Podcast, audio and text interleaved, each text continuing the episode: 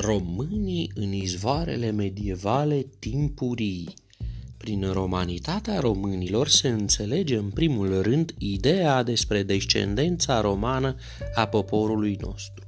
După migrația slavilor în sudul Dunării, romanitatea orientală se va identifica cu poporul de la nord de Dunăre. În izvoarele din perioada de început a evului mediu, românii poartă denumiri precum Vlahi, Blahi, Olohi, Valahi.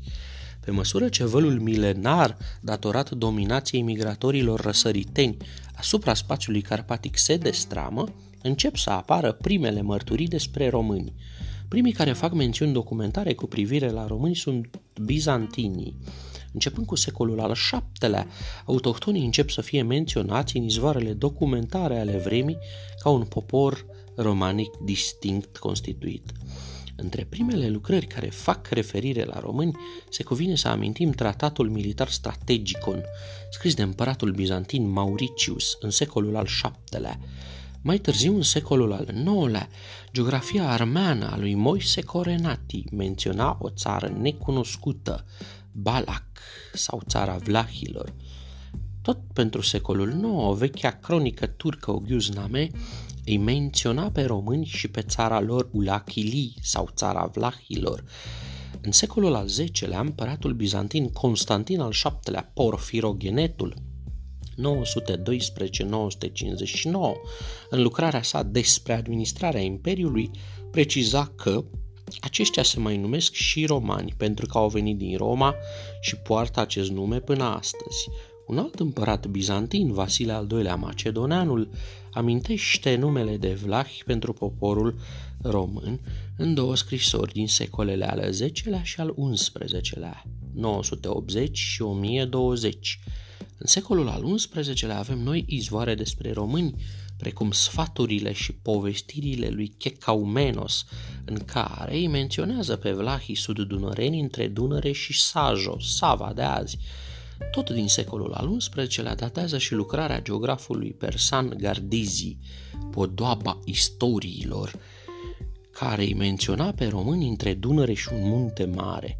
Pentru secolul XII avem lucrarea Epitome, din 1167 a cronicarului bizantin Ioan Chinamos, care a fost secretarul împăratului bizantin Manuel Comnenul și care afirmă în contextul unei lupte organizate de bizantini contra ungurilor despre români că sunt coloni romani veniți de mult din Italia – tot în secolul al XII-lea datează și cronica maghiară Gesta Hungarorum sau Faptele Ungurilor, scrisă de notarul anonim al regelui maghiar Bela, care arată că la venirea ungurilor în Panonia, aceștia au găsit acolo pe slavi, bulgari și blahi sau români, ca păstori romanilor – în secolul al XIII-lea, al treilea conducător al statului Asăneștilor, Ioniță cel Frumos, 1197 1207, în corespondența sa cu Papa Inocențiu al III-lea,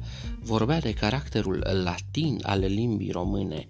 Tot în secolul al XIII-lea, cronicarul secui Simon de Cheza, în opera sa Gesta Hunorum et Hungarorum, scria că românii erau în Panonia și în vremea hunilor. Românii în opera umaniștilor. Odată cu declanșarea luptei antiotomane a țărilor române, în secolul al XIV-lea sporește și interesul european față de români. Îndeosebi, umaniștii europeni sunt preocupați de originea și istoria lor.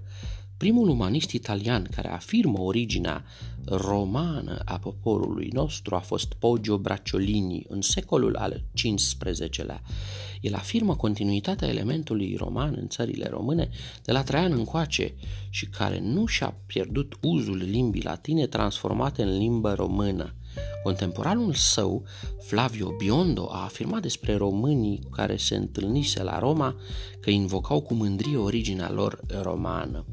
Umanistul italian care a contribuit cel mai mult la răspândirea teoriei despre originea romană a poporului nostru a fost Enea Silvio Piccolomini, care între 1458 și 1464 a fost papă sub numele de Pius al II-lea. El și-a cules informațiile de la misionarii franciscani și dominicani și a influențat ca niciun alt istoric opiniile despre originele latine ale românilor. Tot în secolul al XV-lea, umanistul grec Laonic Calcocondil și un văr sau frate al acestuia, Demetrie, ambii stabiliți în Italia, cunoșteau și ei originea romană a poporului nostru.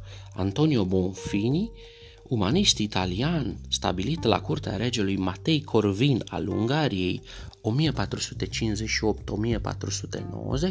preciza că din legiunile și din coloniile aduse în Dacia de Traian și ceilalți împărați s-au tras românii. Tot în secolul XV, Filippo Bonacorski, consilier la curtea Iaghelona a Poloniei, a călătorit în Moldova, unde, cunoscându-i pe localnici, află descendența românilor din coloniști romani. În secolul al XVI-lea, Ian Laschi, episcop de Knezno, vorbind în cadrul conciliului de la Lateran din 1514 despre Moldova, a semnalat originea romană a populației, căci ei spun că sunt oșteni de odinioara ai romanilor. Tot în secolul al XVI-lea, dalmatul Anton Verancici și italianul Francesco de la Valle au călătorit în spațiul românesc. Ultimul a fost primul căl- cărturar străin care a reprodus o frază în limba română. Știi românește? Și cronicarii din spațiul românesc au fost preocupați de originea latină a românilor. Un exemplu în acest sens a fost Nicolaus Olahus, umanist transilvanean de faimă europeană, el însuși de origine română, în lucrarea sa Hungaria din 1536 este primul care susține unitatea de neam, limbă, obiceiuri și religia românilor, iar Johannes Honterus, originar din Brașov, înscrie în harta sa din 1542 numele Dacia pentru întreg teritoriul locuit de români. Ideea romanității nordunărene s-a îmbogățit cu două elemente noi în secolul al XVI-lea. Este vorba de începutul scrisului în limba română, iar cel de-al doilea de începutul politizării ideii originii romane a poporului român.